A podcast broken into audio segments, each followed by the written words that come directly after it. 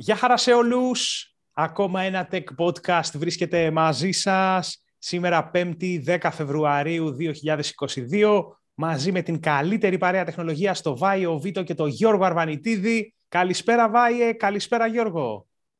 Καλησπέρα σε όλους. Καλησπέρα σε όλους παιδιά. Βάιο Θεσσαλονίκη, Γιώργος εδώ Αθήνα, μαζί με εμένα, αλλά σε διαφορετικά στούντιο. Είμαστε μαζί σας αυτή την εβδομάδα. Την προηγούμενη είχαμε, μας βάλατε απουσία. Ε, είμαστε όμως εδώ πέρα ξανά μαζί, πέμπτη βράδυ, 10 η ώρα, ε, στις ε, 17η ε, εκπομπή Tech Podcast, δεύτερη σεζόν.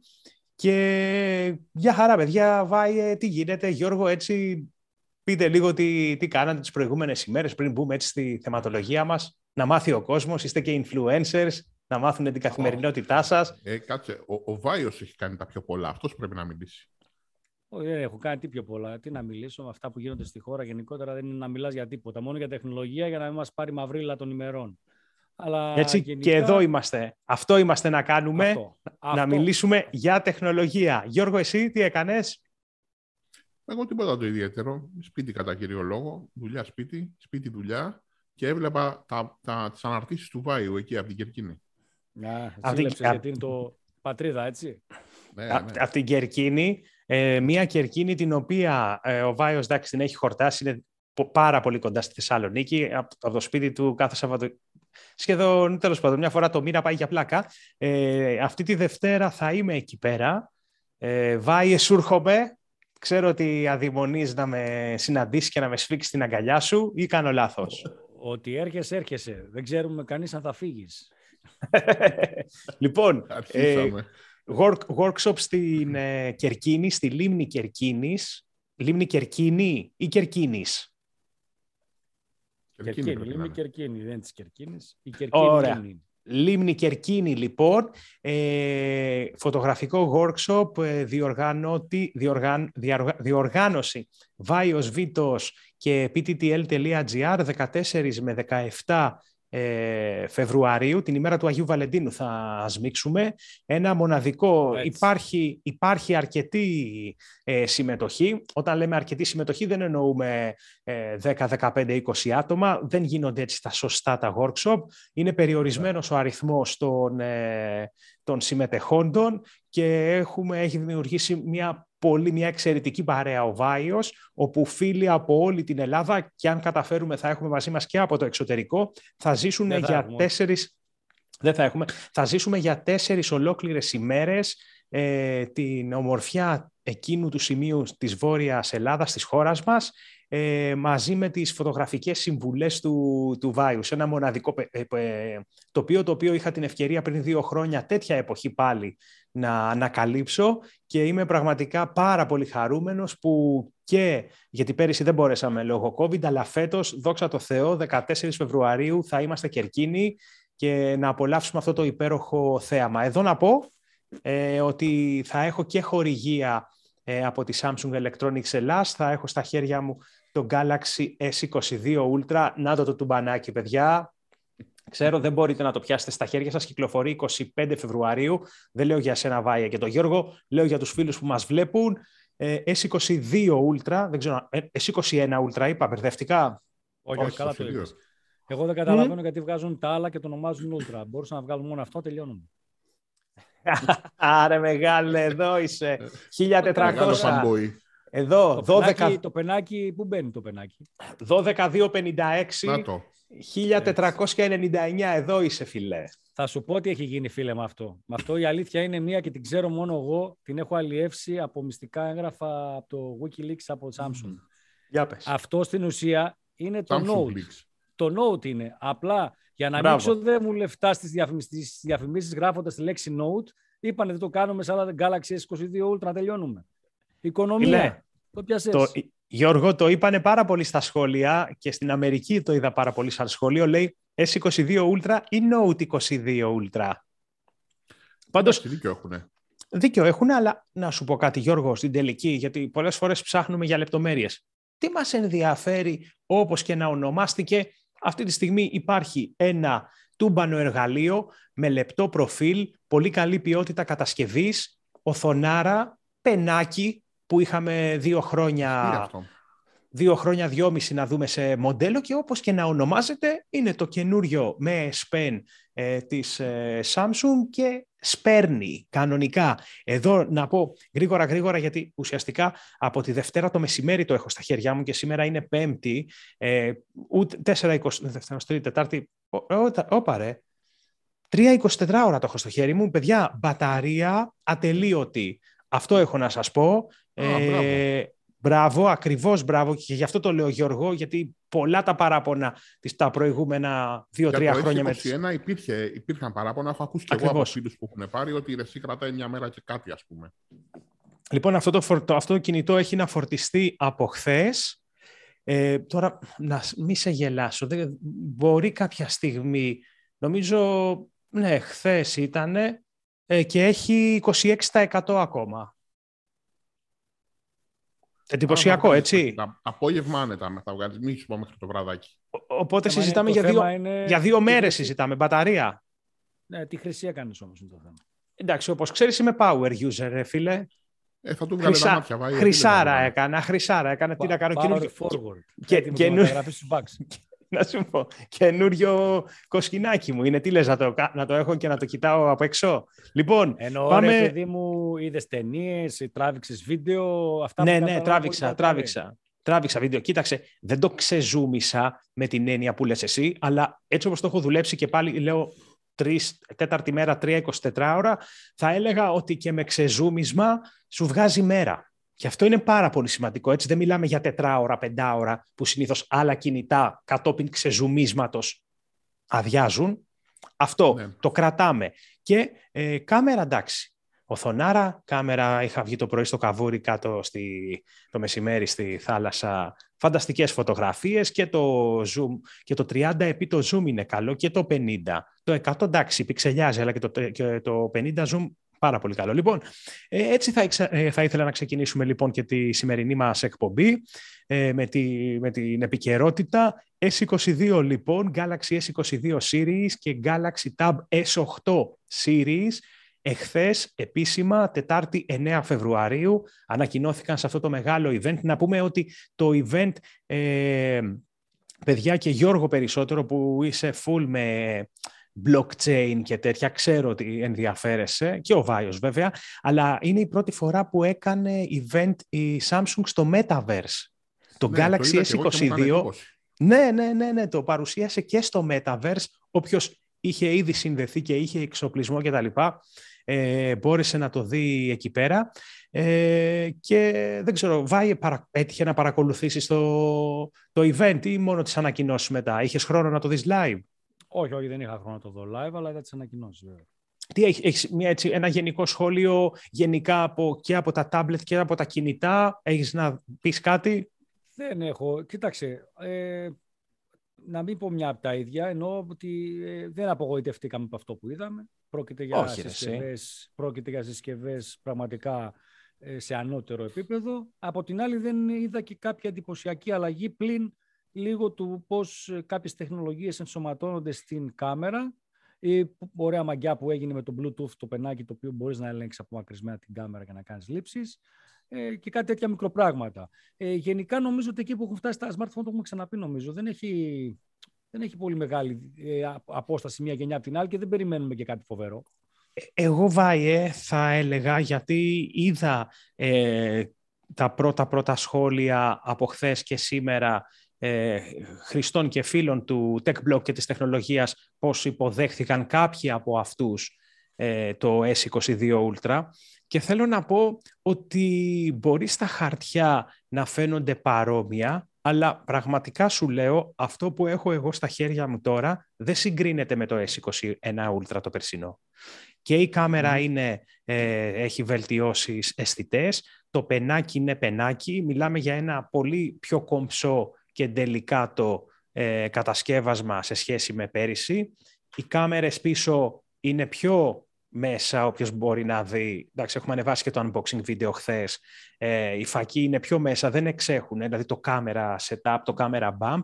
Εγώ νομίζω ότι είναι ένα εντελώς διαφορετικό κινητό και σε μια ερώτηση που με έκανε ένας φίλος, έχω το S21 Ultra, άμα είναι να πάω στο S22 Ultra, πιστεύω ναι, δεν είναι η μέρα με τη νύχτα, αλλά θεωρώ ότι αν κάποιος έχει την οικονομική δυνατότητα πουλώντας το δικό του και βάζοντας ξέρω εγώ πόσο άλλα 500-600 ευρώ για καινούριο το S22 Ultra, ναι, είναι μια αναβάθμιση και θα μπορούσε να το τσιμπήσει. Αυτό.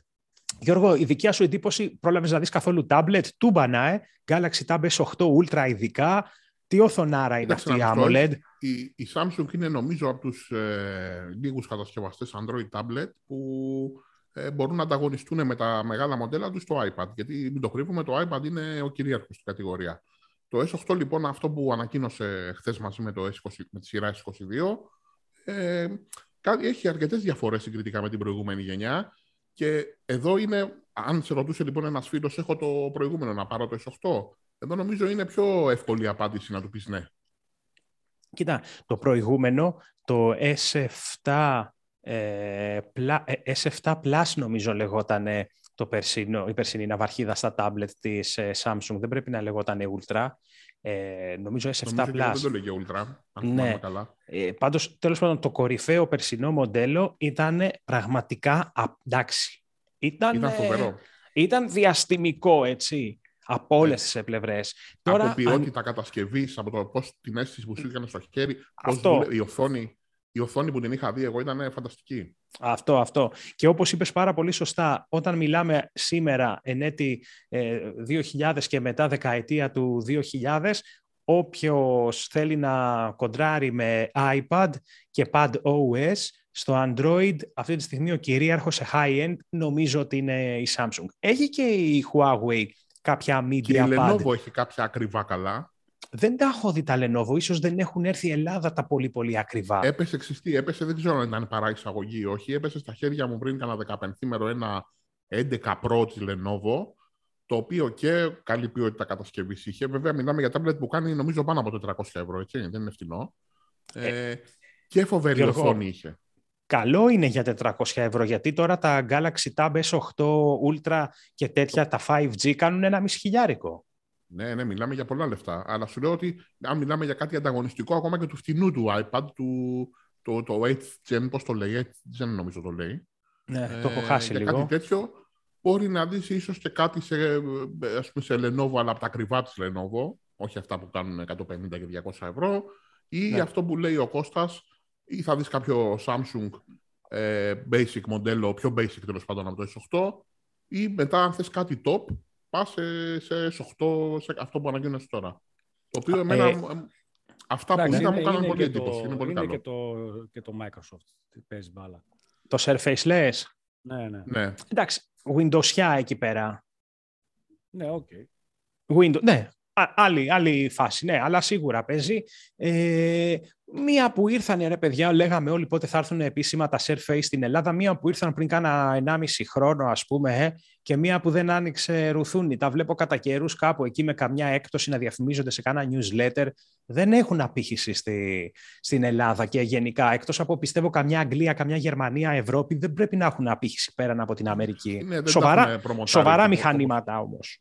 Σοβαρά μηχανήματα. Είναι πολύ καλή αυτονομία. Ναι, Βάιε.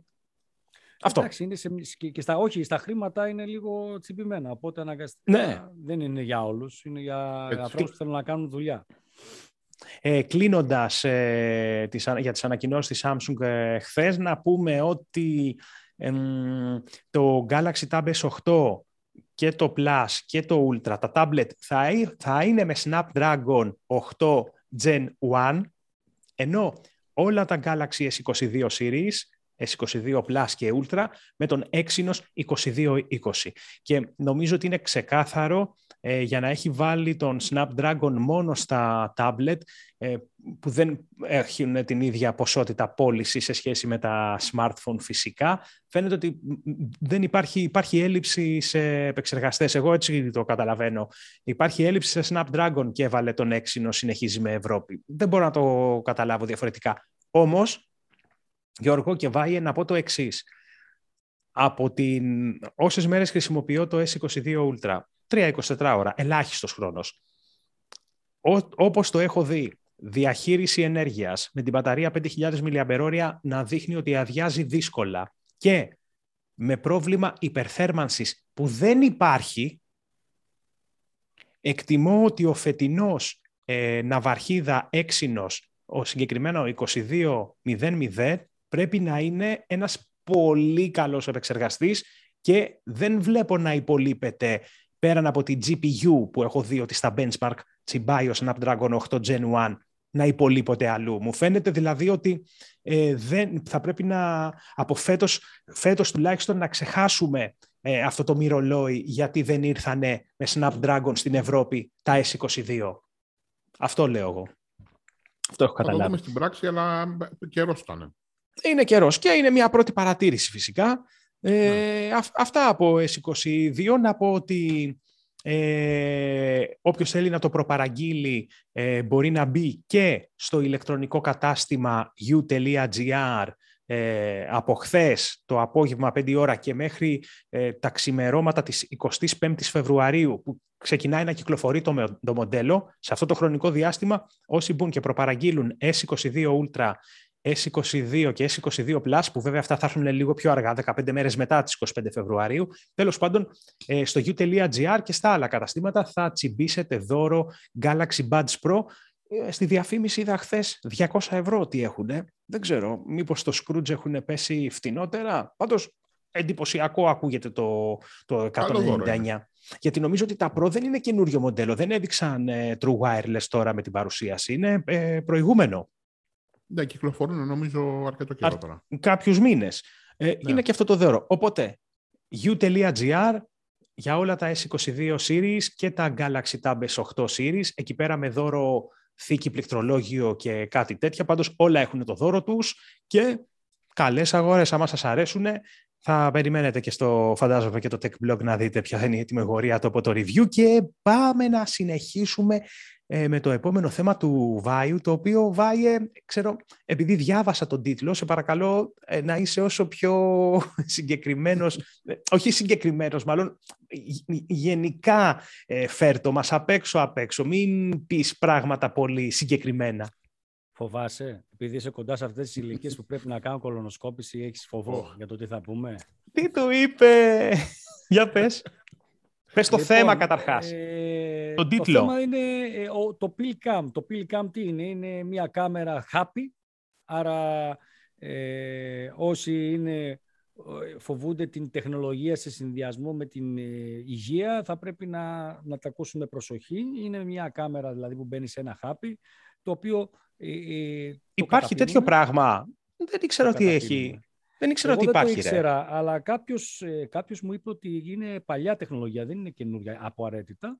Πάντως η, η Εθνική Υπηρεσία Υγείας, έτσι να το πω λίγο κάπως έτσι, αν και το λένε κανονικά, θα σου πω ακριβώς, η Εθνική Υπηρεσία Υγείας, NHS στη Σκωτία, το NHS είναι γενικότερα για την Βρετανία, αλλά αυτός, αυτή της Σκωτίας, ανακοίνωσε ότι ξεπέρασε, έφτασε μάλλον το όριο των 2.000 ανθρώπων που έχουν καταπιεί αυτό το χάπι για να γίνει ο έλεγχος ε, για καρκίνο του εντέρου. Αντί; Ε, αντί της κολονοσκόπησης, η οποία είναι ίσως η εισχώρηση μιας κάμερας με κατακαλωδίου ή στο εσωτερικό του, ε, του κόλων. Του, ε, του προκτού, μωρέ. Δεν είναι και πολύ ευχάριστη δηλαδή.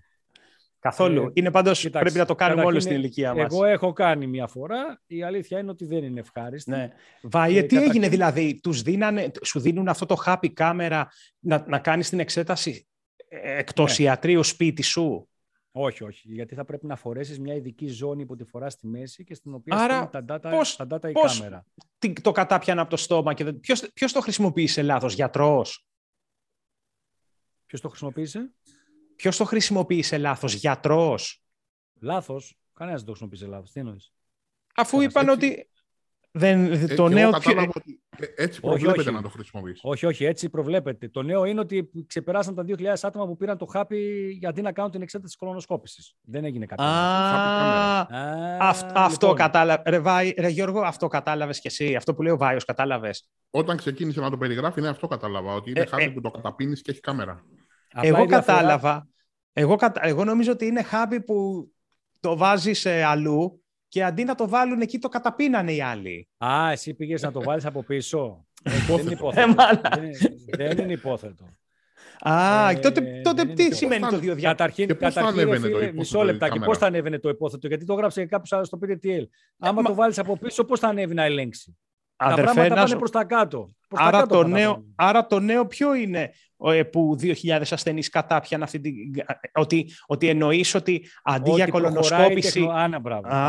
Το νέο είναι αυτό γιατί προωθείται σαν μια συγκεκριμένη λύση ε, και γιατί θα προωθηθεί αυτό σε μια συγκεκριμένη λύση, γιατί το χρησιμοποιούν ε, για αυτόν τον τρόπο. Γιατί κατά πρώτον δεν είναι δυνατό να κάνουν όλη αναισθησία για να κάνουν κολονοσκόπηση. Μερικούς, για μερικούς ανθρώπους είναι επικίνδυνη η αναισθησία και πρέπει ναι, να ναι. κάνεις αναισθησία για να κάνεις κολονοσκόπηση. Έτσι. Ε, κατά δεύτερον, Ενδιαφέρον νέο. Κα, κατά δεύτερον, εδώ βλέπουμε την εφαρμογή μιας μικροκάμερας, που έχουμε δει πολλές φορές μικροκάμερες, αλλά καθαρά για ιατρικούς σκοπούς. Και επιπλέον, δεν χρειάζεται μηχανήματα ιδιαίτερα ακριβά και συνδέσεις κτλ. Γιατί φοράς στη ζώνη και αυτό αφού το καταπίνεις, τραβάει φωτογραφίες όπως κατεβαίνει το δευτερόλεπτο, τα στέλνεις στα δεδομένα στη ζώνη και στη συνέχεια τα αποβάλλει ο οργανισμός σου. Βλέπω, Να ότι... βλέπω μισό λεπτό. Και σε παρακολουθάνε. Μισό λεπτό, Βάιε. Βλέπω το βίντεο εδώ πέρα με, με την κάμερα. Είμαι στο pttl.gr. Πραγματικά πολύ προχώ εγώ είχα μείνει με την εντύπωση ότι τέτοιες εφαρμογές κάποια στιγμή θα συνέβαιναν, θα γινόντουσαν, αλλά όχι ότι ήδη χρησιμοποιούνται. Κάποιος, πολύ ωραίο, νέο, πολύ ωραίο. Κάποιος, κάποιος είπε ότι από το 2013 έχει δει αντίστοιχες εφαρμογές, ενώ κάποιος ε, ε, που προφανώς έχει σχέση με το, με το ιατρικό επάγγελμα μου μας έγραψε ότι αυτό χρησιμοποιείται ήδη στην Ελλάδα για εξετάσεις όχι του παχαιός αλλά του λεπτού εντέρου. Ε, το μόνο πρόβλημα είναι με την εξέταση αυτή, που δεν το γλιτώνουμε τελικά ούτε με, τη, ούτε με αυτή την εξέταση, είναι η διαδικασία που θα πρέπει οπωσδήποτε να την κάνεις πάλι πριν πας για εξέταση. Ε, για όσους δεν ξέρουν, προϋποθέτει την λήψη ενός ε, φαρμάκου, ενός, μιας σκόνης, η οποία 24 ώρες πριν την εξέταση πρέπει να την πιείς με περίπου 3 λίτρα νερό για να καθαρίσει τελείως το σύστημα. Mm, δηλαδή αυτή ναι, το οποίο επειδή το, έχω, επειδή το έχω κάνει είναι, είναι ναι, πολύ... Ναι, μην μας πεις λεπτομέρειες, μην μας πεις λεπτομέρειες. Όταν θα, όταν, ε, ε, έβγαλα κάτι σουβλάκι από το 2000. Όταν θα φτάσουμε, σταμάτα, σταμάτα, όταν θα φτάσουμε στην ηλικία σου θα, θα το ζήσουμε, δεν χρειάζεται από τώρα. Είπε, το μεταξύ είμαστε, είναι πιο μικρός από εμάς. Είμαστε μικροί, λοιπόν, Γιώργο. Ε, πάντως, εγώ στο, που βλέπω τη φωτογραφία, στο, που βλέπω τη φωτογραφία της Pilcam, μου φαίνεται λίγο γκουμούτσα. Είναι λίγο μεγάλο και εγώ που τώρα δεν καταπίνεται αυτό. Δεν καταπίνεται εύκολα αυτό. Τέλος πάντων. Όλα Γιώργο, καταπίνονται. Γιώργο, ό, όπως και ε, δεν, σίγουρα δεν θα μπορούσαν χιλιάδες, μην πω εκατομμύρια στην Ελλάδα, να καταπιούν ότι θα υπάρχει περίπτωση να κλείσει το Facebook στην Ευρώπη, έτσι. Γιατί... Ή το Instagram. Τι έγινε, ρε παιδιά. Δεν τίποτα influencers. Ναι. Έγινε ένας, θα έλεγα εγώ, σε, απλή λαϊκή, σε απλό λαϊκό γνωμικό ένας μικρός τσαμπουκάς ή και μεγάλος μεταξύ Ευρωπαϊκής Επιτροπής και της ΜΕΤΑ που είναι η εταιρεία που έχει το Facebook και το Instagram ε, όπου η Ευρωπαϊκή Επιτροπή έχει πει ότι θέλει να γίνουν λίγο περισσότερο αυστηροί οι κανόνες σχετικά με τους σερβερ που αποθηκεύονται δεδομένα των Ευρωπαίων πολιτών. Αυτό έγινε, αν θυμάστε, υπήρξαν κάποιες ειδήσεις την προηγούμενη εβδομάδα και η ΜΕΤΑ έχει αφήσει να διαρρεύσει ότι, OK, αν μας πιέσετε κι άλλο, θα αποσύρουμε την υπηρεσία του Facebook και του Instagram από την Ευρώπη. Οι Ευρωπαίοι πολιτικοί, παρόλη αυτή τη διαρροή που υπήρξε, φαίνεται ότι δεν συγκινήθηκαν ιδιαίτερα και είπανε «ΟΚ, αποσύρτε τα, δεν μας ενδιαφέρει». Και η Meta αναγκάστηκε να το μαζέψει και να πει ότι όχι, έκανε επίσημη δήλωση, δεν έχουμε στόχο να αποσυρθούμε από την ευρωπαϊκή αγορά, απλά θέλουμε τρόπο να βρούμε να προσαρμοστούμε κι εμείς αυτούς τους νέους κανόνες. Άρα ο, ο τσαμπουκάς, θα πω εγώ, που έκανε η Ευρωπαϊκή Επιτροπή, έπιασε. Να προτείνω, στον Ατζούν, να προτείνω στον Ατζούν να πάρει το Ζούκερμπεργκ και να το βάλει γιατί είναι μεγάλη drama queen. Φίλε, να το βάλει με Survivor. Θα ακτινάξει drama τα queen. Drama Sky, queen. Oh, Sky, πάντως, Sky πάντως το Σάββατο το Αραμπάνκο και θα τους διαλύσει όλους εκεί μέσα. Συμφωνούμε. Είμαστε όλοι οι φίλοι της. Λοιπόν, να πω κάτι, να σχολιάσω για, το, για αυτή την είδηση. Καταρχάς, έσκασε από το πουθενά, έτσι.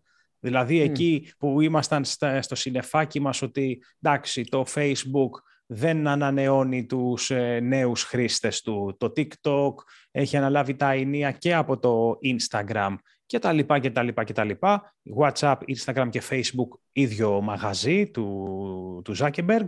Ε, ξαφνικά... Mark. Ναι, τίτλοι ε, μπορεί να κλείσουν οι υπηρεσίες, ε, κάποιες υπηρεσίες. Ήταν και λίγο αυτό που λέγαμε και λίγο clickbait τίτλοι, ναι, αλλά ήταν μια διαρροή που υπήρξε.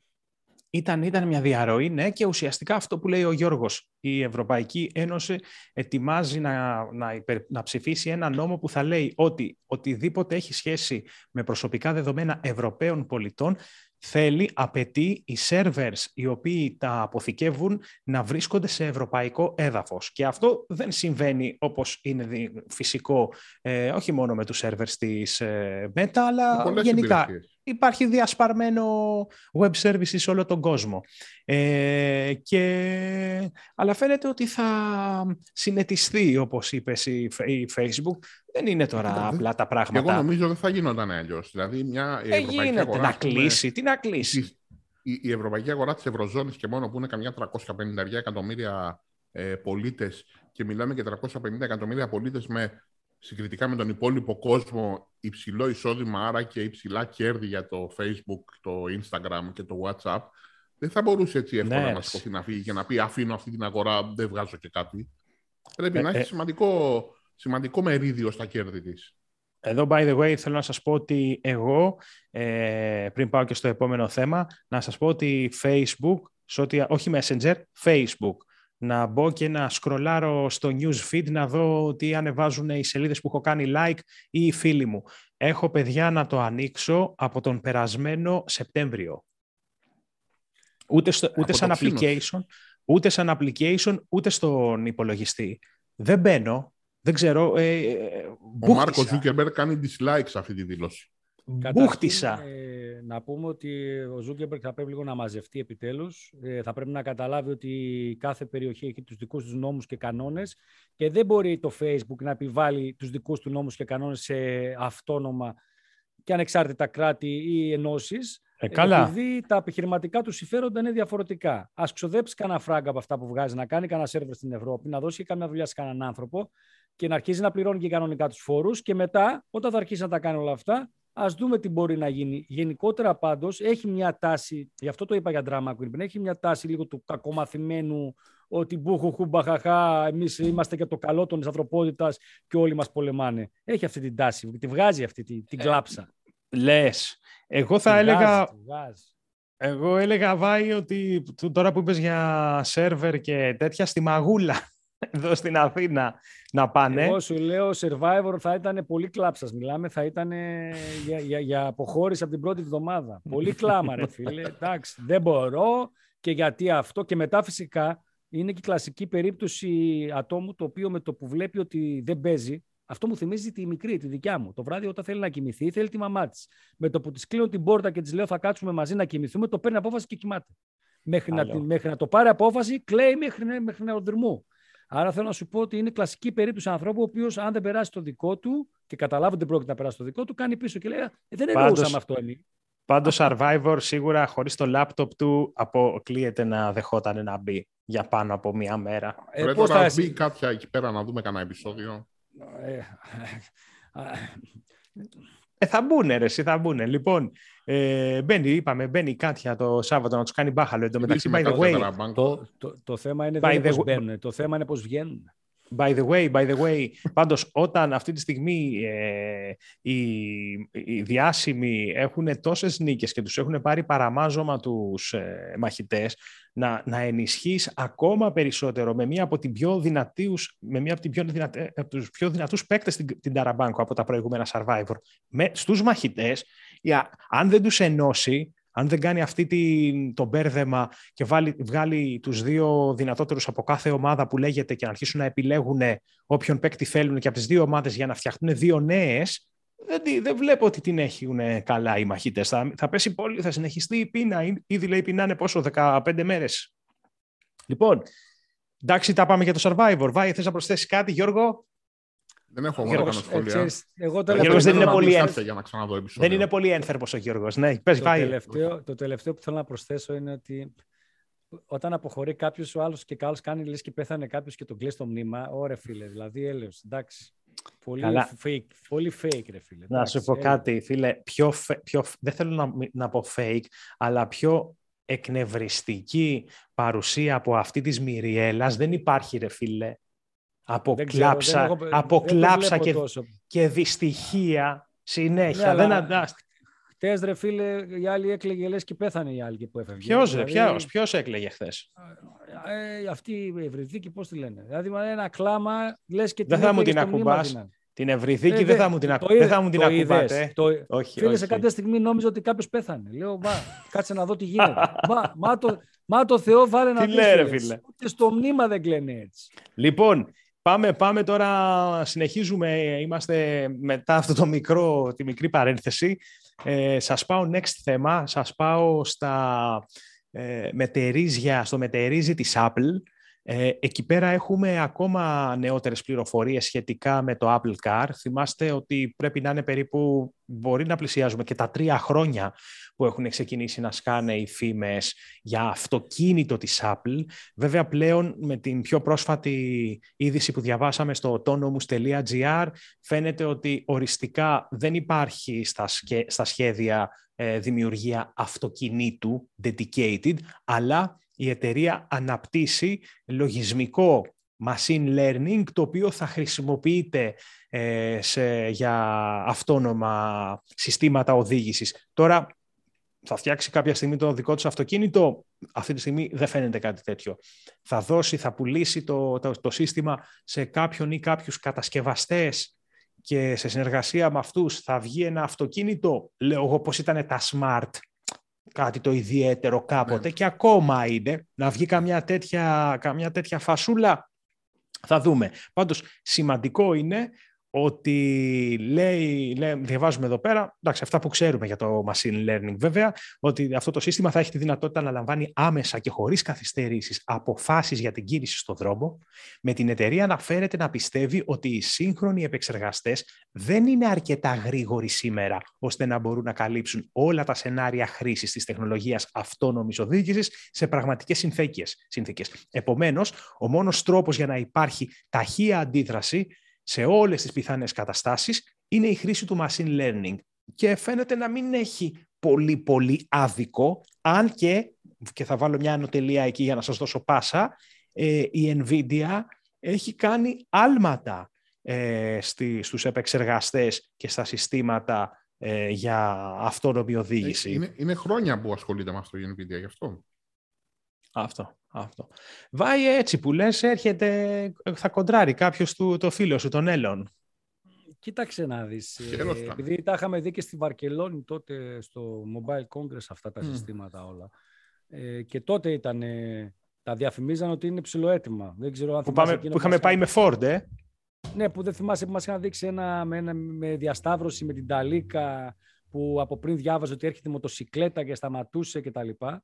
Ε, γενικά ε, νομίζω ότι η κατάσταση σίγουρα είναι ακόμα πρώιμη για να είναι τελείως αυτόνομο κάτι. Το, είπαμε και, το έχω πάει και σε άλλη εκπομπή, δεν ξέρω γιατί το ονομάζουν τελείως αυτόνομο και με επίπεδα. Συμφωνώ. Υποβοηθούμενο θα το ονόμαζα. Αυτόνομο τελείως δεν μπορώ να το ονομάσω. Αλλά σίγουρα αν κάποιος έχει τους πόρους να επενδύσει σε μια τέτοια βιομηχανία, είναι η Apple. Τώρα, έχει... γιατί να μπει σε, ναι. μια, σε, σε μια βιομηχανία που έχει πρόβλημα με τα τσιπάκια και με όλες αυτά τα προβλήματα Τώρα είναι, είναι φαντάζομαι πολύ δύσκολο να γίνει τα επόμενη διετία, τριετία.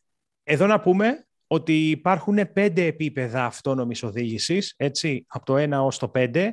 Το self-driving 5, category 5, είναι η πλήρως αυτόνομη ε, οδήγηση και αυτή τη στιγμή με τα συστήματα που έχουμε εμείς σε κάποια αυτοκίνητα τέλος πάντων με lane assistant, ε, trip, ε, μάλλον που, που κρατάει την απόσταση από τον μπροστινό κτλ. Είναι αυτά τα συστήματα που χαρακτηρίζονται ένα και δύο ε, τύπου αυτόνομης οδήγησης. Πάντως το 5 είναι το full autonomous driving. Ε, αυτά. Ε, όλες τις, όλα τα νέα και πληροφορίες για αυτόνομη οδήγηση, ηλεκτρικά αυτοκίνητα, έξυπνες πόλεις και connected cars, φυσικά για έκτη σχεδόν ε, χρονιά ε, κάθε μέρα ενημέρωση από το autonomous.gr. Και Βάιε, πάμε σε ένα θέμα το οποίο απασχόλησε σε πηγαδάκι εμάς τους τρεις τις προηγούμενες ημέρες πριν βγούμε ε, για podcast. θέλω να μου το περιγράψεις όσο πιο απλά γίνεται. Τι συνέβη με αυτό το διαδικτυακό απλό, bullying; απλό είναι το θέμα, φίλε. Είναι το θέμα ότι όσοι είμαστε στο στο ίντερνετ και έχουμε κάποια μέσα τα οποία ασχολούνται με την ενημέρωση είτε, με, είτε ένα blogger ο οποίος έχει ένα vlog το οποίο, blog το οποίο μπορεί να είναι πολύ γνωστό και να το διαβάσει πολλοί κόσμος, αναγκαστικά θα έρθει σε, σε αντιπαράθεση ή θα μπει στο στόχαστρο κάποιων ανθρώπων οι οποίοι δεν έχουν τι να κάνουν με τη ζωή τους αλλά θέλουν να, να, κάνουν, να προκαλούν τους άλλους, τους άλλους δυστυχία. Εδώ τώρα μιλάμε για μια σελίδα πολύ γνωστή στο φωτογραφικό χώρο, το Canon Rumors, όπου δημοσιεύει κατά παράδοση ε, φήμες για φωτογραφικά προϊόντα της Canon, τα οποία ετοιμάζουν να βγουν στην αγορά. Ο ιδιοκτήτης του λοιπόν αποφάσισε να το πουλήσει μετά από περίπου 10 χρόνια, γιατί ε, κατά καιρούς του την πέφτουν διάφοροι, ε, τύποι ε, όχι με τύπες γιατί τι έγραψες για την Canon ή πολλά μας τα λες για την Canon, εμείς είμαστε της Nikon και δεν συμμαζεύεται. Και αυτή τη φορά, όπως έγραψε, ξεπέρασαν τα όρια γιατί ε, τα, τα βέλη τους τραφήκαν προς την οικογένειά του, το οποίο δεν χρειάζεται να πούμε ότι είναι απίστευτα παραδεκτό, να, να, να έχεις προηγούμενα ή επόμενα με κάποιον και να βρίζεις την οικογένειά του, τη μάνα του, τα παιδιά του κτλ. Αυτά είναι. Καλά, και δεν το άντεξε. Εσύ, τι κατάρεσε 15 χρόνια, εντάξει. Καρκίνους και μάνες, εγώ δεν έχω, δεν, δεν μου έχουν κατηγορήσει. Καρκίνους και μάνες δεν μου έχουν κατηγορήσει 15 χρόνια που έχω το tech blog. Αλλά έστω και με το βαμβάκι, κουβέντες βαριές έχω ακούσει κατά κόρον ανώνυμα. Εντάξει, φαντάσου. Τι του είπαν αυτού και τα παράτησε; Δεν έγραψε τι του είπαν, αλλά εγώ θα σου πω ότι κάποια στιγμή λες ότι και αν δεν έχεις και κάποιο σημαντικό όφελος από αυτό ίσως, εγώ πώς το βλέπω ας πούμε, λες ότι κοιτάξτε να δεις και πολύ ασχολήθηκα, τα παρατάω, το πουλάω σε κάποιον άλλον. Βέβαια όλα αυτά ελέγχονται έτσι, γιατί σύμφωνα με σχόλια που διαβάσαμε για το συγκεκριμένο άνθρωπο είναι ότι και αυτός όταν κάποιος μπήκε να μπαίνει στο Canon Rumors και έγραφε κάτι εναντίον της Canon, ήταν λίγο ε, αμυντικογενής παίκτης. Δηλαδή, όπα ρε παιδιά, τι είπατε για την Canon. Ε, και κατά καιρού σίγουρα έχουμε δεχτεί και εμείς σπάνια περιπτώσεις, βέβαια, στην περίπτωση του PTTL, ε, τέτοιες προσπάθειες να σε μειώσει ο άλλος. Τι γράφεις εδώ, αυτό γιατί το έγραψες δεν είναι σωστό, αυτό που γράφεις. Και πολλές φορές, στις περισσότερες των περιπτώσεων, όταν κάποιος προσπάθησε να μας την πει, τελικά δεν είχε, δεν είχε αντιληφθεί τι γράφαμε. Γιατί είναι και αυτό. Ότι εσύ γράφεις κάτι το οποίο το καταλαβαίνεις σωστά εσύ και άλλος 99% του κόσμου, αλλά το 1% θυμάμαι ότι είχαμε, κάνει, είχαμε αναφέρει σε ένα θέμα ενός συναδέλφου που είχε παραγγείλει ένα μηχάνημα 5.000 ευρώ από την Ισπανία και είχε πέσει τελικά θέμα εξαπάτησης. Ενώ είχε στείλει τα λεφτά, ήταν μια σελίδα που είχε στηθεί ε, στο ίντερνετ με σκοπό να εξαπατήσει τον κόσμο και είχε και μας, ναι. μας λέγανε ότι αυτό δεν ισχύει. Ενώ τον άνθρωπο Εντάξει. τον ξέρω εγώ προσωπικά, έτσι. Ωραία. Για το θέμα πες τώρα, τι έγινε λοιπόν. Ουσιαστικά δηλαδή τι, και ποια είναι η εξέλιξη αυτή. Κλείνει η σελίδα ή δεν κλείνει; Όχι, η σελίδα δεν θα κλείσει, θα πουληθεί. Είναι, έχει βγει πολιτήριο. Ε, υπάρχουν, όπως έχει πει, διάφορες... Και, και, διάφοροι... και, πού, και πού μπλέκεται η Nikon, οι fans της Nikon; Α, είσαι στο σελίδα Nikon Rumors, που είναι μια αντίστοιχη σελίδα που διαχειρίζεται κάποιος άλλος άνθρωπος σε σχέση με φήμες της Nikon. Ε, απλά προς υπεράσπιση του συγκεκριμένου του site του Canon Rumors, έβγαλε κάποια μηνύματα προσωπικά που έχει δεχτεί κατά καιρούς από διάφορους τύπους τέτοιους, που γράφανε, ξέρω εγώ, φαντάσου ότι του γράφανε, ας πούμε, αυτό λέει γιατί το γράφεις, λέει. Δεν είναι, δεν είναι φήμη, είναι ανακοίνωση, λέει. Δεν είναι, εσύ τι δουλειά έχεις να το γράψεις, εσύ γράφεις μόνο φήμες. Λες και, λες και θα σε βάλω εγώ εσένα ε, δερβένα αγά στο κεφάλι μου αρχισυντάκτη, να μου πεις τι θα γράφω και τι όχι Καλά. στο site το οποίο εγώ και διαχειρίζομαι. Έτσι. Καλά, αυτό εντάξει. Και, και, ναι, αυτά τα σχόλια και εμένα. Που μου λένε... Γιατί βάλατε αυτό το τίτλο; Ναι, ε, ναι, ναι, ε, δεν ναι. ξεχάσαμε γιατί έτσι να σε πάρουμε τηλέφωνο. Ναι, δεν ξέχασα. Σε πάρω τηλέφωνο την άλλη φορά, φίλε. να σε ρωτήσω, αυτός ο τίτλος είναι καλός; Και προσοχή, ο κόσμος έχει ένα θυμό απέναντι σε site όπως είναι το κυραμαριγούλα blogpost.com που γράφει διάφορα και clickbait, μπες και δες το βρακί της Αλληνής και μπαίνεις και βλέπεις δύο αράδες ας πούμε και άλλος παίρνει το κλικ και έχουν δίκιο ορισμένες φορές αλλά δεν πρέπει να βάζουμε να τσουβαλιάζουμε όλα τα πράγματα μαζί. Δεν μπορούμε να τσουβαλιάζουμε το tech blog, το PTTL, site τα οποία είναι χρόνια στο χώρο, κάνουν έγκυρη και έγκαιρη και σωστή ενημέρωση με site τα οποία μπορεί να ε, χρησιμοποιούνται από ανθρώπους για να κάνουν αυτό, το clickbait. Γιατί μπορεί να έχουν από ναι. αυτό κάποια έσοδα. Έτσι. Δεν έχεις καθόλου, καθόλου, μα καθόλου άδικο. Γιώργο. Γιατί αυτή είναι η τακτική Πάντως, περίμενε, γιατί είναι ωραίο θέμα να το συζητήσουμε. Το χειρότερο που σου έχει συμβεί σε αυτό το κομμάτι, θυμάσαι, ποιο μπορεί να είναι; Δηλαδή, χειρότερο... να ένα, δηλαδή να έχεις πάρει ένα σχόλιο ή ένα μήνυμα και να λες εντάξει πόσο αυτός, αυτός ο άνθρωπος είναι ναι. τελείως χαζός. Ας πούμε. Κοίταξε, είναι, είναι, εγώ κατά καιρούς λαμβάνω σχόλια τόσο και ε, στο, στο tech blog και μπορεί να μπει κάποιος, ξέρεις, ε, γιατί έχω κάποιες φόρμες ε, που κάνουν σε κάποια σχόλια, το καταλαβαίνει, machine learning και τα βάζει λίγο στον πάγο και πρέπει να τα εγκρίνω, αν και όλα τα σχόλια ως επιτοπλίστων βγαίνουν με το που τα γράψει κάποιος. Δεν έχουμε moderation, αλλά κάποια με το machine learning που χρησιμοποιούμε μπαίνουν σε moderation και βλέπω κάποια. Ε, ναι, μερικά είναι πολύ πικρόχολα και στο YouTube. Και το, το μεγαλύτερο έτσι που με ενοχλεί είναι όταν, όταν ας πούμε έχεις κάνει μια δουλειά μεγάλη, δηλαδή π.χ. ένα βίντεο, έτσι που εμένα πια τα βίντεο εδώ και 1,5-2 χρόνια για να βγάλω ένα βίντεο θέλω και τέσσερις μέρες ας πούμε να, να πονέσω. Δεν είναι βάζω την κάμερα, τα λέω σε ένα τεταρτάκι και γεια σας όπως έκανα παλιά. Ε, και, και εκεί πέρα, ας πούμε, άμα σου γράψει κάποιος μια μπουρδα, ε, χάλιεσαι, λες, πού να ξέρεις ρε φίλε, ε, τι αίμα έχω φτύσει για να βγει αυτό το βίντεο και είτε σου άρεσε είτε όχι, ξέρεις αυτά. Απλά θα μοιραστώ κάτι μαζί σου, ε, πρέπει να στο έχω πει, αλλά θα το πω και στο, και στο Γιώργο. Ε, ε, αυτό που θα κρατήσω, αυτό που θα κρατήσω από όλα αυτά τα χρόνια, τα 15 του Tech Blog, σαν το πιο αστείο, με βρισιά όμως μέσα, προς το άτομο μου, ε, στο Tech Blog GR σε σχόλια, ήταν κάποια εποχή πριν 8-9 ε, χρόνια, μπορεί και 10, κάπου εκεί. Και κάπου είχα διαφωνήσει ε, με τον τρόπο που σχολίαζε κάποιος τότε τακτικός σχετικά φίλος του Tech Blog και είχα ξεκινήσει να του κόβω τα σχόλια, να τα σβήνω. Ε, οπότε, χωρίς να του δώσω πολλές εξηγήσεις, γιατί ξέρεις, από ένα σημείο και μετά δεν, δεν, δεν προλαβαίνεις, δεν μπορείς να τον πιάνεις τον κάθε έναν από το χεράκι να του εξηγήσει, να του λες, βρε φίλε, ωραία τα λες, κόψε λίγο αυτό το ηρωνικό ύφος ή τις προσωπικές προσβολές για τον οποιονδήποτε, να συνεχίσεις να μιλάς. Μην, μην διανθίζεις το σχολείο σου που μπορεί να είναι σοβαρό και ωραίο με κακίες μέσα, γιατί χαλάνε την εικόνα και δεν, μπορώ, δεν μου επιτρέπεται να το αφήσω. Ε, αυτός ήξερε τι έλεγε, δεν ήταν ε, τυχαίος, αλλά τα έλεγε έτσι με χοντρό τρόπο και κούρασε κάποια στιγμή και εμένα και την παρέα. Και αρχίζω λοιπόν να τους βίνω τα σχόλια. Και για ένα μεγάλο χρονικό διάστημα, περίπου ε, ένα μήνα, συνέχιζε να σχολιάζει ε, σε ό,τι άρθρο ανεβάζαμε για το άρθρο, έτσι κανονικά και ωραία, και από κάτω υπέγραφε «Βλαχάκι είσαι μαλάκας». Παλικάρι. Δηλαδή, τίποτα. Ξέρεις, δεν, σου, δεν είναι δικό σου το tech blog. Εγώ, φίλος της τεχνολογίας, ε, αυτό, αυτό το θέμα, αυτό, αυτό το θέμα, αυτό, αυτό το θέμα, βλαχάκι σε μαλάκα. Μεγάλο παλικάρι και κόλλημα. Αυτό ήταν, αν δεν το ξεχάσω, οπότε φίλε, όπου κι αν είσαι, στείλε ένα mail, αλήθεια σου λέω. Ή, θα, ή θα... τηλεφώνα. Γράψε ή τηλεφώνα. θα σε φτιάξω άρθρο, ρε φίλε, θα σε φτιάξω άρθρο. Ε, θα σε κεράσει μπύρα, στείλε. Αυτά, Αυτός νομίζω ότι σε γούσταρε πάρα πολύ σαν φίλος, σαν, πες το, σαν ακόλουθος και τον πίκρανες γι' αυτό. Το ναι, είχε ναι, ναι, ναι, ναι. Που, χάλασε στη φιλία σου που, λέει, που είχατε σου λέει εμένα ρε εσύ, εμένα που γράφω στο tech blog συνέχεια και λέω την άποψή μου εμένα. Αυτό, αυτό, αυτό, αυτό. Στεναχωρήθηκα, αλλά πραγματικά δεν μπορούσα ρε φίλε να το πιάσω από το χέρι να το εξηγήσω. Ότι ε, φίλε, σε περιμένουμε πάλι στην παρέα. λοιπόν, μετά από τόσο καιρό, τι έχουμε, ποιο έχουμε, τι έχουμε επόμενο θεματάκι, Realme και Γιώργος Αρβανιτίδης, για να ακούσω, για να ακούσω. Realme, ναι, μια ωραία είδηση θα έλεγα ε, για όλους μας καταναλωτές. Η Realme που την έχουμε γνωρίσει εδώ στην Ελλάδα το τελευταίο χρονικό διάστημα. Ε, μετά από έρευνα της ε, Κανάλης, είναι μια εταιρεία που κάνει αναλύσεις και μετράει στοιχεία, πωλήσεις κτλ.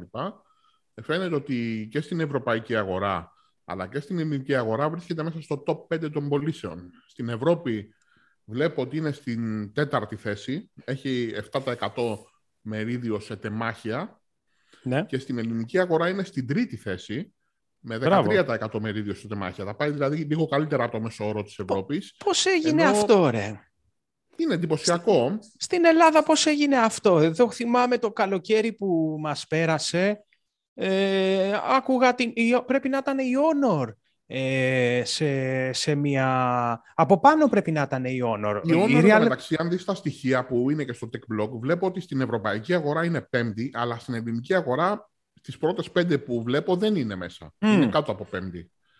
Έλα, ρε, εντάξει. Δεν φέρανε και προϊόντα, ρε, εσύ. Με ένα Honor, ε, ποιο είναι αυτό το 50, ποιο είναι; Με ένα μοντέλο είναι τώρα 7 μήνες ε, στην Ελλάδα. Δεν έχει, δεν, δεν έχει να δείξει, δεν έχει δείξει μοντέλα. Γι' αυτό φαντάζομαι. Ενώ η Realme με τον ένα ή με τον άλλον τρόπο έχει βγάλει ρεφίλα από το Σεπτέμβριο. Ε, ναι, από το Σεπτέμβριο έχει αυτή τη στιγμή στην αγορά καινούρια ή όχι. Πρέπει να έχει 6, μοντέλα. Και, και... Έχει και, και έχει και καλές τιμές. Έχει και καλές τιμές, όπως και η TCL. TCL, εγώ ναι. στα κινητά ε, γουστάρω τα, τα προσιτά. Και περιμένουμε να, δούμε, επειδή είπαμε Realme, που είναι ναι. θηγατρική της OPPO, περιμένουμε να δούμε OPPO, Vivo, να δούμε πότε θα έρθουν επιτέλους στην Ελλάδα, που το έχουμε ξαναπεί ότι η καθυστέρηση μάλλον Καλά, έχει ναι. να κάνει με την έλλειψη ε, ολοκληρωμένων και άρα τη, με περιορισμένη παραγωγή, ας πούμε. Καλά, Γιώργο, νομίζω πέρυσι Φεβρουάριο λέγαμε για OPPO και για Vivo στην Ελλάδα, έτσι. Καλά, εντάξει. Πέρσι το, πέρσι το Γενάρη ήταν που είχαμε μάθει ότι ξεκινάει γραφείο. Ναι, καλά, εντάξει. Είμαστε κι εμείς Clickbait είμαστε κι εμείς. Υπάρχει. Υπάρχει γραφείο και το στείλουν. Πώς το στείλουν, ρε φίλε, τούβλο, τούβλο. Ένας χρόνος έχει περάσει. Βάιε. Φαντάζομαι. φαντάζομαι... Πολυκατι... Σε πολυκατοικία και ακόμα Τι είναι γρα... πετά. Τι στούντιο είναι αυτό, ρε φίλε, που χτίζεται ακόμα. ε, γραφείο. Ε, έχει ενδιαφέρον Προφανώς δεν φταίει το εδώ γραφείο, έτσι. Ναι, ναι, εντάξει. Βάιε. Ε, έχει ενδιαφέρον πάντως ότι όλες αυτές οι εταιρείες οι λίγο πολύ άγνωστες ε, κάποια στιγμή στη χώρα μας ήρθαν και κάνανε αυτά που κάνανε. Να θυμίσω ότι πολλά από αυτά τα μοντέλα, από αυτές τις εταιρείες ερχόταν στην αρχή από κινεζομάγαζα, από το εξωτερικό τα φέρνει ο κόσμος, έτσι. Έτσι, σωστό. νομίζω και, και Xiaomi και όλες αυτές οι εταιρείες πριν έρθουν στην Ελλάδα ερχόταν, είχαν, είχαν χτίσει ένα όνομα. Σωστό. Και και Ειδικά η Xiaomi, πρώτη αυτή ήταν. Ναι, ναι, και το, περί, το περίεργο, το αξιοσημείωτο είναι ότι χτίζουν ένα όνομα γενικότερα και μετά έρχονται και όταν έρχονται έχουν ήδη την εμπιστοσύνη περί των, των χρηστών, οπότε πιάνουν και εύκολα. Έτσι. Δηλαδή, η Xiaomi νομίζω ότι ήξερα πολύ κόσμο που είχε πάρει πριν έρθει στην Ελλάδα, πριν τα φέρουν στην Ελλάδα από έξω και όταν ήρθε Έτσι. στην Ελλάδα ο κόσμος ήδη είχε πει ότι τα ξέρω τα κινητά, μου. Δεν είναι πάνε αυτή που είχε και, το, είχε και το πλάσο ότι έχει επίσημη υποστήριξη πλέον. Σίγουρα. Σίγουρα. Και ε, η, γενικότερα η επίσημη υποστήριξη είναι κάτι το οποίο γενικότερα θέλει συζήτηση σε μια Ευρωπαϊκή Ένωση, όπου αν αγοράζεις από κάποια άλλη χώρα, θα πρέπει να έχεις υποστήριξη ε, και στις υπόλοιπες. Νομίζω ότι στο σύνολο πια ε, των ε, προϊόντων, των, των ηλεκτρονικών, συγχωρέστε με, μου κάθεσε λίγο κατακάθι από τον ελληνικό στο λαιμό. Δεν μου είχε μείνει βουλιά για το κατακάθι. Ήθελα καφέ, ένα καφέ, παιδιά. Ε, νομίζω ότι ε, ε, υπάρχει. Έχει τελειώσει αυτό το θέμα με τις παραεισαγωγές. Τους δέχονται στην πλειονότητα των περιπτώσεων. Δεν θα πω σε όλες. Γιατί υπάρχουν και μερικοί που ακόμα το παίζουν ιστορία. Αυτό. αυτό. Και θα Πάντως... το πούμε και σε αργότερο θέμα ότι γενικότερα ε, θέλει προσοχή από εμάς τους καταναλωτές να γνωρίσουμε καλά τα δικαιώματά μας και να βλέπουμε να ψάχνουμε καλά την αγορά. Επειδή βλέπω, επειδή, βλέπω, έχω, επειδή βλέπω ότι κλείνουμε σιγά σιγά την εκπομπή, έχουν μείνει τρία θεματάκια. Ε, είναι το επόμενο είναι το δικό μου. Δεν θέλω όμως, επειδή μιλήσαμε ώρα για Samsung, μην γίνει και η εκπομπή ε, μόνο Samsung. Ε, να πούμε ότι τέσσερις γενιές αναβαθμίσεων. Έχει την τιμητική της, εντάξει.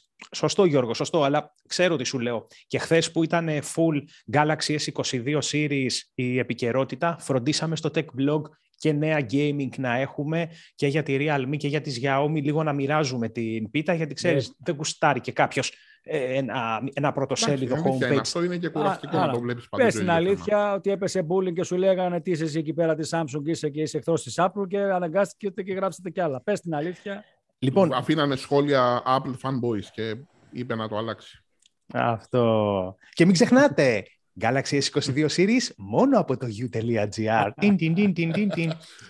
λοιπόν, λοιπόν ε, να πω γρήγορα γρήγορα για Samsung ότι ε, ανακοίνωσε ε, ότι συσκευές Galaxy που θα υποστηρίζουν τέσσερις γενιές αναβαθμίσεων One UI και πέντε χρόνια ενημερώσεων ασφαλείας, αυτό ξέρετε τι σημαίνει. Αυτό σημαίνει ότι πάμε για ε, ε, πάμε για Android 10... Τι είναι αυτό, ρε παιδιά, τι θα... Τώρα Android 15. θα είναι... Όχι, τέσσερα χρόνια είπε. Ναι, ρε, εσύ, από το 12 στο 16. Ε, 12 και 5, 17 μην πάμε. Είπαμε 17. Λέει λοιπόν S22, S22 Plus, S22 Ultra, S21, S21 Plus, S21 Ultra και S21 FE. Από την ημερομηνία όμως, προσοχή, προσοχή παιδιά, γιατί αυτό είναι πάντα παγίδα. Ε, αυτές οι δεσμεύσεις των εταιριών είναι όχι από την ημερομηνία που αγοράσατε εσείς το κινητό, αλλά από την ημερομηνία που πρωτοκυκλοφόρησε παγκοσμίως. Ε, καλά, εννοείται αυτό, ρε φίλε. Πρέπει να το πεις. Ε, πρέπει να το πω. Τι, το, έχω, έχω δεχθεί τέτοια μηνύματα. το ξέρω, ρε, γι' αυτό γελάω. Το, ο καταναλωτής δεν το ξέρει τώρα αυτό. Ναι, γιατί θέλει λογική για, για να το καταλάβεις, θέλει λογική, Γιώργο μου. Ναι. Και οι πολίτε σκέφτονται πρώτα απ' όλα ε, σκέφτονται να διεκδικήσουν πράγματα που δεν. Δηλαδή, επειδή πήραν μια συσκευή, σε σκαβαλείς όλους. Κάτσε καλά, ρε φίλε. Την πήρες πέντε χρόνια μετά που κυκλοφόρησες και θες και αναβαθμίσει. Άσε με κάτι. Ναι, αλλά τώρα την πήρα εγώ. Α, δεν το ξέρει ο Λοιπόν, λοιπόν όμως, Βάιε, ε, μιας και λέμε για εταιρείες και καταναλ... μιας και ε, ε, σχολίασες τη μεριά του καταναλωτή αρνητικά. Και καλά κάνεις, γιατί μερικοί τα θέλουν όλα μοναζικά δικά τους. Αυτό που, Συγγνώμη λίγο, σε αυτό που είπε ο Γιώργος, ότι αυτός τώρα το πήρε, πρέπει να καταλάβουμε κάτι. Όταν μια εταιρεία σου πουλάει 1000 ευρώ το κινητό και εσύ πας και το παίρνεις μετά από 4 χρόνια 500 ευρώ, εννοείται ότι δεν έχεις, ας πούμε, ε, στο 1000 ευρώ άλλος έχει υπολογίσει κάποια έξοδα. Στα μετά από 3-4 χρόνια εννοείται ότι αυτές οι αναβαθμίσεις έχουν γίνει. Εγγύηση όμως είναι διαφορετικό. Εγγύηση δύο χρόνια θα έχεις όποτε και να το πάρεις. Ναι, ναι, βέβαια. Σωστό. Να το, πάρεις να το ξεκαθαρίσουμε αυτό. Να το ξεκαθαρίσουμε αυτό. Εγγύηση καλής λειτουργίας. Λοιπόν, είναι καλής ε... λειτουργίας όμως, άρα σημαίνει ότι πρέπει να λειτουργεί για να σου δώσει για να ισχύει η εγγύηση. Όταν είναι στο κουτί και δεν λειτουργεί, τι εγγύηση; Δεν ισχύει, δεν μπορεί να τρέξει. Ναι, και δεν το κατάλαβα αυτό έχει ντόα. Ότι από τη στιγμή που το βγάζεις από το κουτί και σου λέει δύο χρόνια εγγύηση λειτουργίας, σημαίνει ότι λειτουργείς δύο χρόνια με το κινητό. Ενώ όταν είναι στο ναι. κουτί, δεν μπορεί, να, δεν μπορεί να ξεκινήσει να ισχύει αυτό που λες, δηλαδή, ότι δεν μπορεί να ξεκινήσει πριν το χρησιμοποιήσεις το κινητό. Τι, εγγύηση. τι είπες τώρα, ρε φίλε. Το ξεκαθαρίζω, ρε φίλε. Πώς το σκέφτηκες, ρε φίλε; Μα για να καταλάβεις γιατί ισχύει. Λέει καλής λειτουργίας. Άρα πρέπει να λειτουργεί για να έχεις την Σωστό, σωστό, σωστό. σωστό. Και το θέλω, μετά από 20 χρόνια.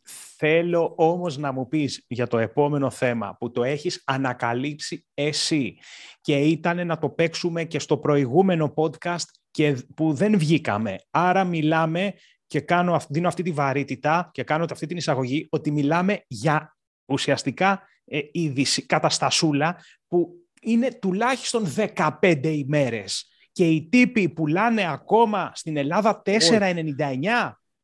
Όχι, δεν είναι, δεν είναι πέντε ημέρες. Από πέρσι γίνεται 15. 15. Όχι, όχι. Από πέρσι γίνεται αυτό το πράγμα. Από την Go πρώτη Hero 9 γίνεται. Δεν, είναι, δεν έγινε πρώτη φορά φέτος και για αυτές τις μέρες. Αυτό που λέει ο Βάιος, παρένθεση προς υποστήριξή του, θυμάμαι που είχε πει ανάλογο θέμα και πέρσι ο Βάιος. Βέβαια, βέβαια. Το θέμα είναι όμως ότι πρέπει κάποια στιγμή να σταματήσει η κοροϊδία, γιατί Διαβάζω πρέπει να καταλάβει ότι δεν είμαστε αγενείς. Διαβάζω τίτλο. Προσφορά GoPro Hero 10 από την GoPro, αγορά κατευθείαν από το site, από το site. 380 ευρώ και ε, Ελλάδα 4,99 ακόμα μαζί, μετά από κάποια έκπτωση που, ε, που λένε τα... Γιατί έχει 5,69 νομίζω. Οι μεγάλοι ναι, ναι, ναι. retailers. Και, και, την έχει τώρα, τρία, εδώ την έχει και 15 μέρες η GoPro στο site της 380 και δεν έχει και δώσει το αυτή... SD, ε. Ε, δεν έχει δρώσει το, το αυτή των Ελλήνων να, να το πάνε τόσο; Ό, όχι, όχι, δεν είναι θέμα των Ελλήνων. Δεν μπορούν να το πάνε. Θα, θα Γιατί δεν το εδώ. κάνει; Πες το, έλα. Γιατί, για, θα τα πούμε όλα εδώ. Δεν φταίνε οι ελληνικές αλυσίδες, ούτε οι Έλληνες εισαγωγές όχι, αυτοί φταίνε. τα ελληνικά καταστήματα. Περίμενε. και εγώ συμφωνώ με το Βάιο. Δεν, δεν με αφήνεις να συνεχίσω. Λοιπόν, η GoPro έχει επιλέξει. Είμαι καταναλωτής και φταίνει αυτή. Ναι, λοιπόν, η GoPro έχει επιλέξει να έχει μια διαφορετική πολιτική για το e-shop της και μια διαφορετική πολιτική για την κατάσταση διανομής μέσω καταστημάτων. Αυτό που έχει επιλέξει λοιπόν να κάνει είναι ποιο; Βγάζω μια υπερπροσφορά αφού κυκλοφορήσει η κάμερα που κυκλοφορεί συνήθως Δεκέμβριο-Γενάρη εκεί πέρα ε, ε, πριν το Δεκέμβριο μάλλον και στην περίοδο των Χριστουγέννων, βγάζω μια υπερπροσφορά στο site μου και τη δίνω αποκλειστικά από το site μου. Τη δίνω δηλαδή 380 ευρώ, 379,98 για την ακρίβεια. Με κάρτα microSD 32 GB που θα μου πείτε εντάξει κλάιμα είναι 7 ευρώ έχει άμα την πάρεις από οπουδήποτε. Με GoPro subscription, ένα χρόνο στο cloud να μπορώ να βάζω δεδομένα σαν χρήστης και μετά μπορώ να την κλείσω. Δεν χρειάζεται δηλαδή, δεν με βάζει το τρυπάκι επίτηδες για να ξεχαστώ και να την πληρώσω, να πάω στιγμή μπορώ να την κόψω. Ενώ στην Ελλάδα την έχουν βγάλει σε προσφορά στα 4,99 και επειδή το έχω ψάξει πολύ το θέμα και έχω μιλήσει με ε, καταστήματα, που τα καταστήματα έχουν μιλήσει με τον αντιπρόσωπο της GoPro στην Ελλάδα, ο οποίος δεν είχε έδρα στην Ελλάδα, είχε έδρα στη Σερβία, αν δεν κάνω λάθος. Ε. Αυτό που είναι η απάντηση της GoPro είναι ότι αυτή η προσφορά είναι αποκλειστικά για το site της GoPro και δεν είναι για να τη δώσουμε στα καταστήματα.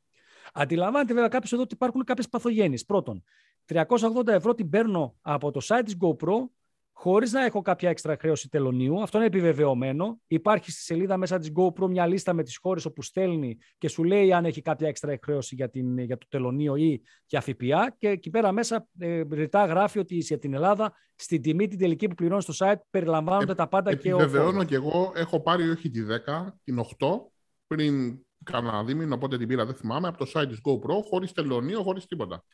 Το οποίο σημαίνει ότι Άρα... ανά πάσα στιγμή παίρνω και το παράγκα. Και τώρα τι σημαίνει αυτό; Πρώτον, ότι αυτοί που έχουν καταστήματα δεν ξέρω για ποιο λόγο να την πουλάνε. Ποιος ο λόγος να την έχεις ε, στο κατάστημά σου και να γίνεσαι ρεζίλη όταν θα σου πει ο άλλος ρε φίλε 380. Εγώ τη ζήτησα από κατάστημα και τους είπα: Μιλήστε με την GoPro. Αν την έχει την ίδια τιμή και για, για, για να την πάρω από εσάς, θα την πάρω από εσάς. Και μου είπανε: Μιλήσαμε με την GoPro. Η GoPro δεν κάνει αυτή την τιμή για τα καταστήματα. Το πρώτο λοιπόν είναι ότι τα καταστήματα ε, εκτίθονται πουλώντα αυτή την κάμερα. Για μένα, εγώ δεν θα την έβαζα στο μαγαζί να την πουλήσω. Θα έλεγα, παιδιά, πάρετε το site. Δεν μπορώ να την βγάλω σε αυτή τη τιμή. Και το δεύτερο είναι ότι φυσικά, επειδή υπάρχουν πολλοί καταναλωτές που δεν το ψάχνουν, όλο και κάποιος θα τσιμπήσει και θα πάει να την πάρει 4,99 σε προσφορά, εισαγωγικά προσφορά, από ένα πολυκατάστημα, από ένα e-shop, εφόσον δεν ξέρει τι παίζει με το site της GoPro. Αυτό όμως είναι, κατά την άποψή μου, είναι ε, πραγματικά δυσφημιστικό για την ίδια την GoPro. Εγώ, ας πούμε, σαν καταναλωτής, ε, βλέπω ότι πραγματικά Εντάξει, θα μου πεις, εσύ σαν καταναλωτής τι σε νοιάζει; Πάνε πάρτιν από το e-shop και τι σε νοιάζει για τα καταστήματα, ας με πουλήσουν ποτέ. Κι όμως, θεωρώ ότι είναι δυσφημιστικό για την GoPro. Δεν είναι σωστή πολιτική.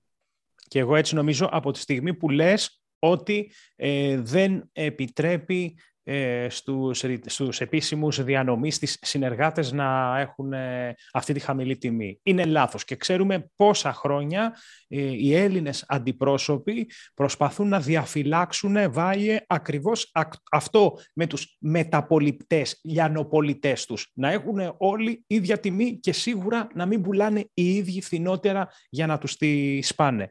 Τι να πω, πάντως 380 η Πολύ καλή τιμή. Hero 10 έχει μεταφορικά αυτή η τιμή.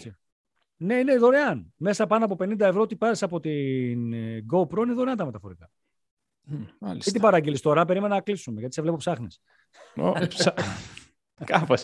Εντάξει, κοίταξε, να σου πω κάτι. Ε, Παίζει ρόλο και αυτό το άτιμο, ρε φίλε, για εμάς τους επαγγελματίες. Αυτό το άτιμο, το ΦΠΑ. 3,80 χωρίς ΦΠΑ θα ήταν Ελλάδα Α, ε, το πας έτσι εσύ. Ναι, αλλά εδώ πέρα πρέπει να σκεφτούμε ότι, α, μια που το αναφέρεις αυτό να πω και κάτι, γιατί το, ε, δεν το είχαμε σαν θέμα, αλλά μια που μιλάμε για την GoPro, η εταιρεία έχει, έχει πει ε, σε δηλώσεις της, ο, το, το κεφάλι της εταιρείας ότι ετοιμάζονται να βγάλουν νέα κάμερα και να μπουν στο κομμάτι της επαγγελματικής πλέον ε, βιντεολήψης, ε, εικονοληψίας να πω πιο σωστά, ότι ετοιμάζονται να βγάλουν δύο νέες κάμερες σε άλλο επίπεδο από τη Hero 10.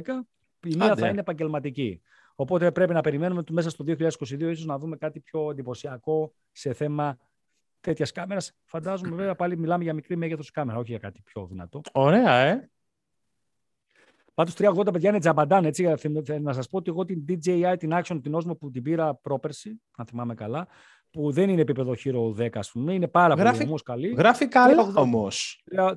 Γράφει πάρα πολύ καλά ναι. και είχα πάει 380 και την είχα διαλέξει 380 γιατί όταν την πήρα ήταν 100 ευρώ κάτω από την GoPro και δεν θεωρούσα ότι έπρεπε να δώσω παραπάνω για την, για την GoPro. Τώρα σε αυτή τη τιμή οι δυο τους, νομίζω ότι έχεις και μια επιλογή για την GoPro που έχει και το live streaming, έχει κάποια άλλα χαρακτηριστικά.